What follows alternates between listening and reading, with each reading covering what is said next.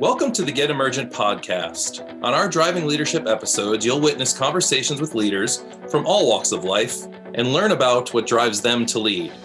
You'll hear about their leadership development, current challenges that face them and their organizations, and stories about leadership. I'm Bill Berthel, and my desire to demystify leadership and have real conversation with leaders is what drives me. Joining me today is Kelly Hester. Kelly, welcome. Thank you so much. I appreciate the opportunity to be here. Yeah, I'm really looking forward to our conversation. Kelly is the head coach at Clemson University for the women's golf team. Kelly, go Tigers. go Tigers. Yeah, yeah, yeah. So we're in Syracuse country, right? But uh, we're all orange. So we're uh, proud to be orange today. Kelly, thanks for joining us. I want to share a little piece off your bio because it's crazy impressive to me. And I hope you share through your stories about so many of your accomplishments. But I love this passage. It says, Nothing documents your success more than the fact that you are the only coach in the NCAA Division One history to take four different programs to the NCAA national tournament and record at least one top 20 finish at four different schools. That must be crazy cool to have on your bio. Tell us a little bit about what got you into coaching. Well, I, I, have been blessed with multiple wonderful opportunities in coaching. So, for that, I'm certainly appreciative. And I probably, like a lot of athletes, intended to have a professional golf career.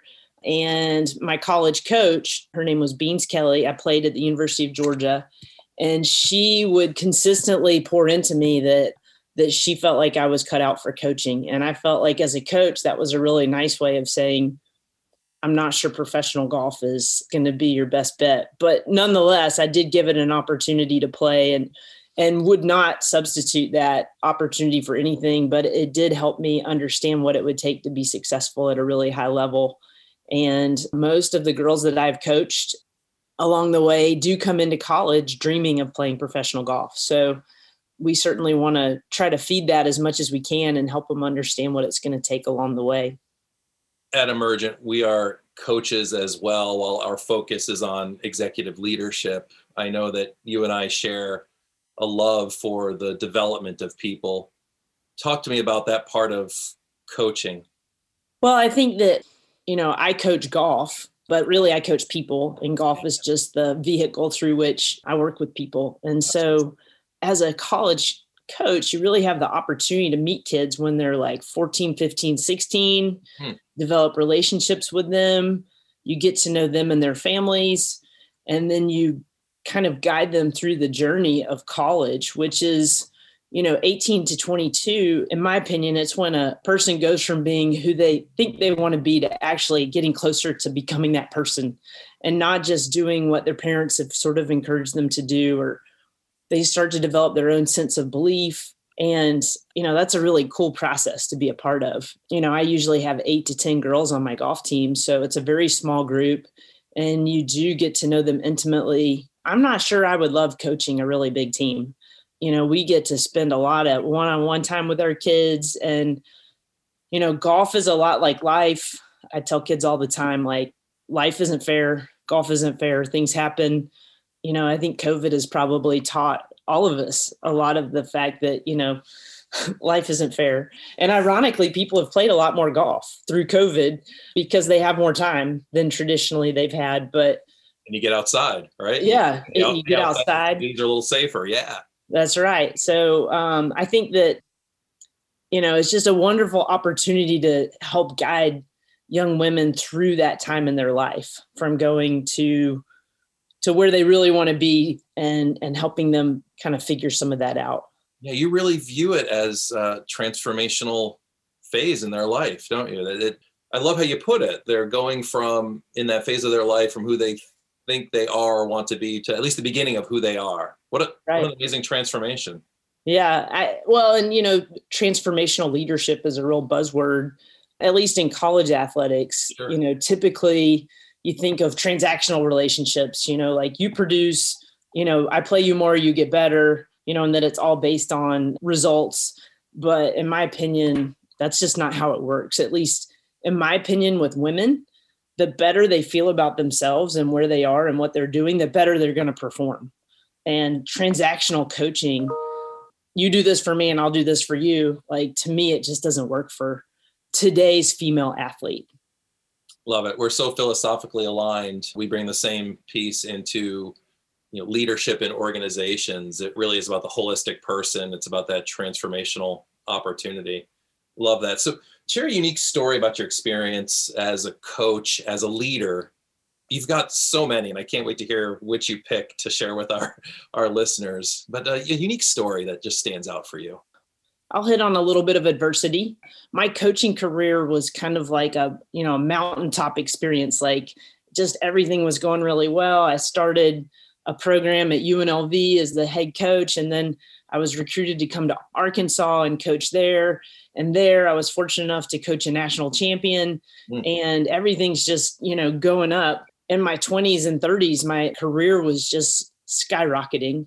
And when I coached Stacy Lewis, who was a national champion at Arkansas in her junior year, I had the opportunity to then go to the University of Georgia, my alma mater, and be right. the head coach there. And so that was really always my goal. That was, I saw that as a destination job. My husband and I are both from Georgia.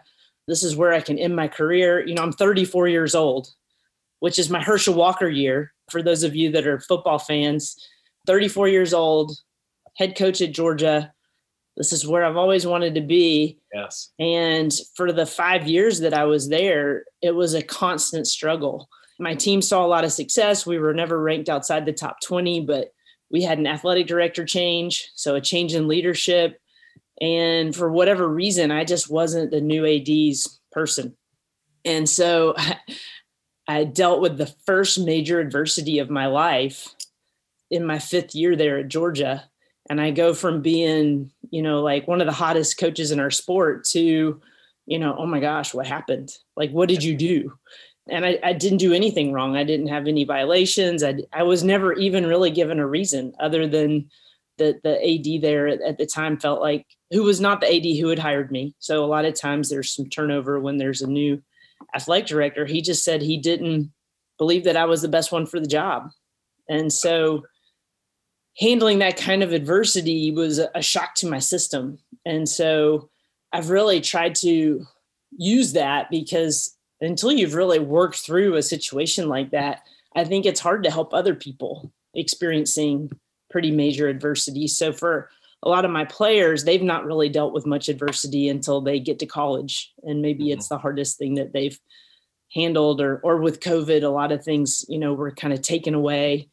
Our sports seasons were taken away, opportunities that we had probably taken for granted all of a sudden weren't there. And some budgeting things in the world, you know, a lot of people were affected financially by COVID as well. So anyway, the long story short, I had a new job within the week Furman called and I was able to step into a, another golf program and be a head coach and we rapidly got better. And then you know 4 years later I'm the head coach at Clemson and able to kind of coach again at a high level and be back where I felt like I would be.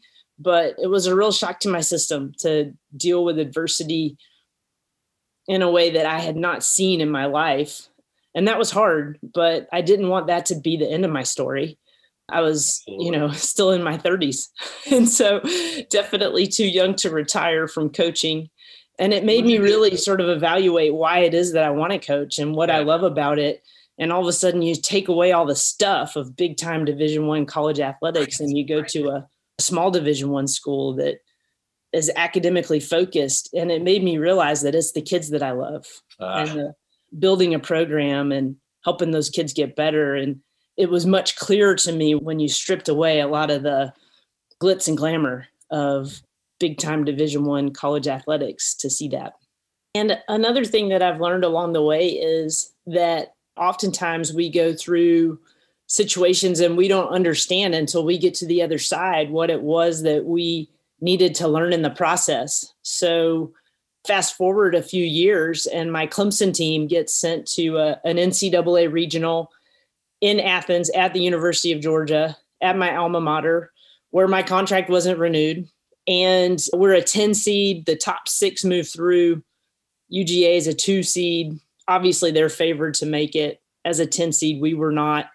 and our young Clemson program was only in their fourth year. And these kids rally around their coach, knowing that it was a highly emotional, mm. you know, situation for me. And we make it through. And the Georgia team doesn't. And it's kind of a big story for that moment in time in college golf. And a little bit of a redemption piece for me. But at the same time, what I learned through that process was oftentimes we go through these situations and we just don't get why we're there or what we're doing until we're rewarded by getting to the other side of it. And those student athletes were able to help me work through that. And it was just a really proud moment. Clemson women's golf's first NCAA final. And where it happened was just a, a really cool story for me. You know, in hindsight, we see the resilience the persistence and the adaptability in that space, right? That had to feel good for you and your team. It really did. And for me, it, it helped validate why I do what I do. And those kids were just so excited. We were all in tears together awesome. and just a really neat story. So your shift was perhaps less about the environment and your own personal aspirations, but you then took a shift to serve those kids, the students on your team. That it sounds like that was really key for you overcoming that adversity. Yeah, I think so. I've always, when asked in a job interview or whatnot, what's your leadership model? And yeah. I would always describe it as being a servant leader. Mm. And I've never wanted to ask my players to do anything that I wasn't willing to get down in the dirt and do with them. Tony Dungy is one of the people in sport that I enjoy reading about. And how he served his players. He was maybe one of the first that I remember learning about servant leadership from. But all the stuff that goes along with what we do is nice. And, but sometimes it can distract you from mm. what we really want to do and why we're there to do it. And at the end of the day, I needed those kids at Furman just as much as they needed me. But it was a hard move. It was a little bit of a shock to the ego, but we ended up getting good very quickly and made it back to the national championship. Furman was traditionally a storied golf program. Beth Daniel and Betsy King and Dottie Pepper, some LPGA Hall of Famers, came out of little old Furman and their women's golf program, but that was years ago. And so the program had kind of fallen back a little bit. And so I had the opportunity to rebuild that. And it took all of my energy to do so. So I wasn't able to just lick my wounds and mope around and woe is me and I sure. lost my opportunity at Georgia. It was like, look, I've got this big obstacle in front of me and I need to really focus my energy on it. And and it was fun. It was fun again. And so, like I said, I, I think I needed them as much as they needed me. Uh, and I love that you brought the fun factor into leadership and into your work, right? It's I think sometimes we do get a little too caught up in the results or the achievements or the objectives that we have, uh, no matter who or what we're leading, but let's have some fun while we're doing it. Let's enjoy the people and enjoy ourselves, right? I think we deserve that. It's really cool to hear. So, talk to me a little bit more about challenges going on currently. COVID, I can't imagine being in college, being in a college sports program, or even the, the high school kids missing out on a year's worth of sports program or more. That's got to be a challenge. What what else is going on for you and your leadership? Yeah. So, I mean, I think that today's young adult is a unique breed of kid. Like they have access to so much information. Mm. We confuse how smart they are with being mature. And at the end of the day, in my opinion, while they do have access to a lot of information, that doesn't equal social maturity.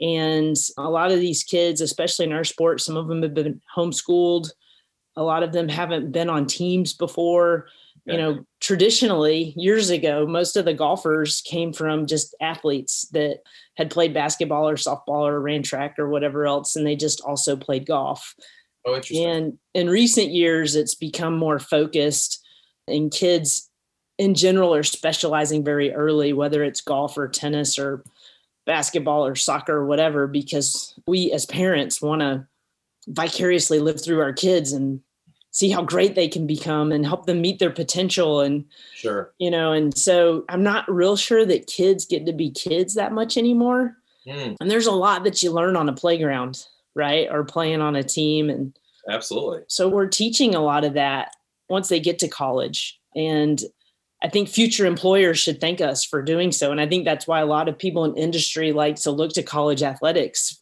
for potential employees because they have been on teams and they they have had to work through relationships with people, but they've also needed to compete. And at the end of the day, it's a lot on these kids.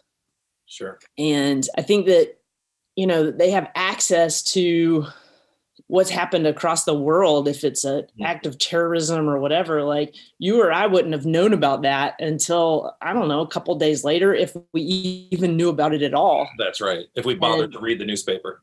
Right exactly.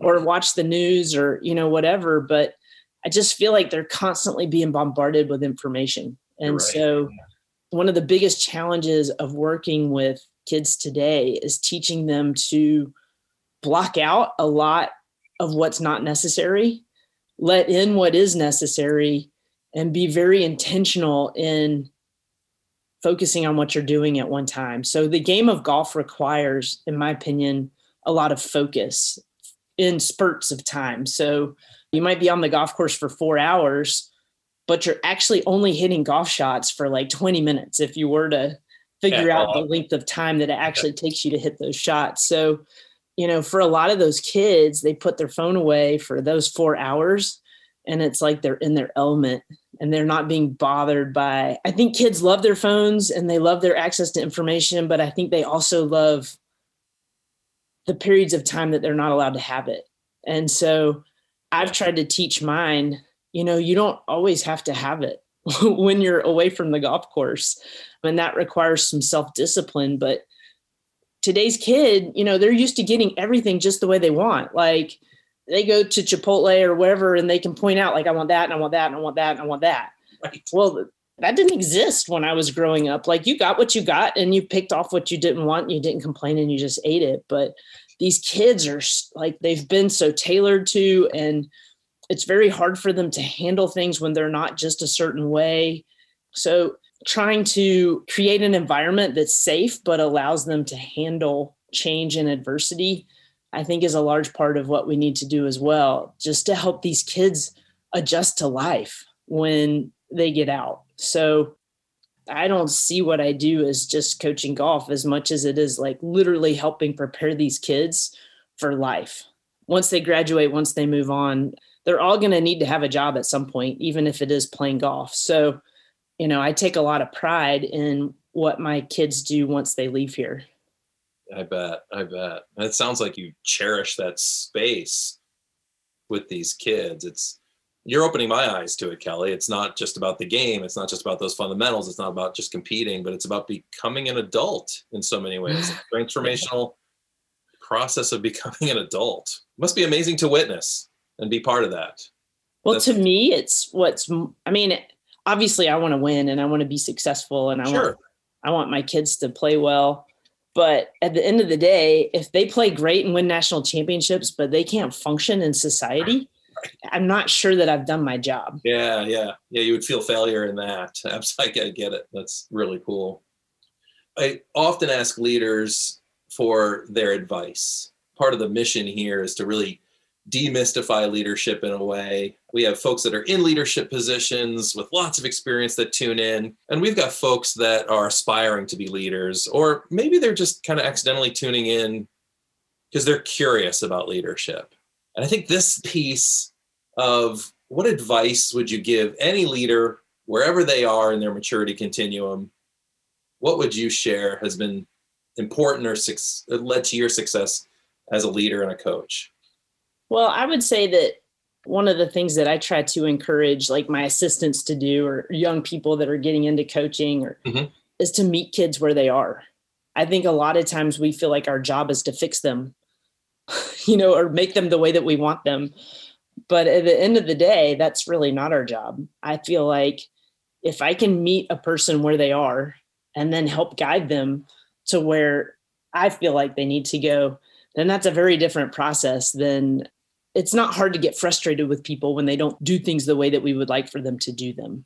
But I think there's a lot of different ways to help them improve and to get there. And so to meet them where they are, and walk with them through the journey is very different than hey this is broken and i'm going to fix it and then everything's going to be fine Right. um, and if anything i've learned through this process of all of these different families is that there's no perfect family there's no perfect people. We're all a little off. And mm-hmm. so if we can work together to get to where we need to go then that's when championships happen. And that's when i think people really enjoy the process of what they're doing not just hey we're only good at this if we win. It's like wow look how far we've come. And it's actually been an enjoyable process. Like if there's not joy in what you're doing Yeah. then even if you win i don't think it's a success Beautiful. What else? What other advice would you give our listeners, our leaders Um, that are out there? Well, I think the other piece is that I, I do think we have, for some reason, tried to prepare the path for the child rather than the child for the path. And as a parent, I can say that I have a 14 year old daughter, and, Yes. I, and I catch myself wanting to make things easier for her, you know, because when our kids fail, it makes us feel bad. And, you know, it's just better if everybody's good. But at the end of the day, my mom used to say this all the time. My sister and I would get in an argument, and she, one of us would say, Well, that's not fair. And she'd say, Well, life's not fair. And I think 2020 has been a big slap in the face of life is not fair. Mm, And at the end of the day, we need to quit expecting it to be fair. And when stuff happens, it's okay to ask, you know, why did this happen for a little bit? But at some point, we have to say, what's next? And I'm constantly trying to encourage my kids to look at a situation and instead of saying, why did this happen and how can I avoid this? It's like, okay, this happened. Now what's next? Like, what do I need to learn from it? Where do I need to go from here? What's next? And so, probably that combination of life's not fair and when it's not fair, then what's next? nice. Nice. Beautiful. Uh, these are leadership philosophies. I think they're life philosophies. Awesome. Awesome, Kelly. Leave our listeners with your main drive, your main motivation. If there's just like one thing that gets you up in the morning, I know that's a corny way of putting it, but one thing that gets you up in the morning, what is it? I would say that what really drives me is helping people become the best version of themselves. Yeah. Whether it's um, on the golf course, in the classroom, you know, with their teammates. That's what I enjoy doing, helping people with, guiding them with. It happens to also come with numbers that equal scores on the golf course at times, but Right, right. but when you can see people do things that they didn't think they were capable of, Hmm. we call it peak performance in sport. When you're able to help kids do that, help them see it and then do it. Yes. Um, I mean, to me, that's what coaching is about. Kelly, thank you for all the great work you're doing. Thank you for your time and energy today. Really appreciated this conversation. Thank you so much. My pleasure. Thank you for having me. Listen for more episodes of Driving Leadership right here on the Get Emergent podcast, where we'll continue the conversations with new leaders every month. And come back for more leadership content with Cindy Massengill and Ralph Simone, where they discuss real leadership challenges in a practical and relatable format.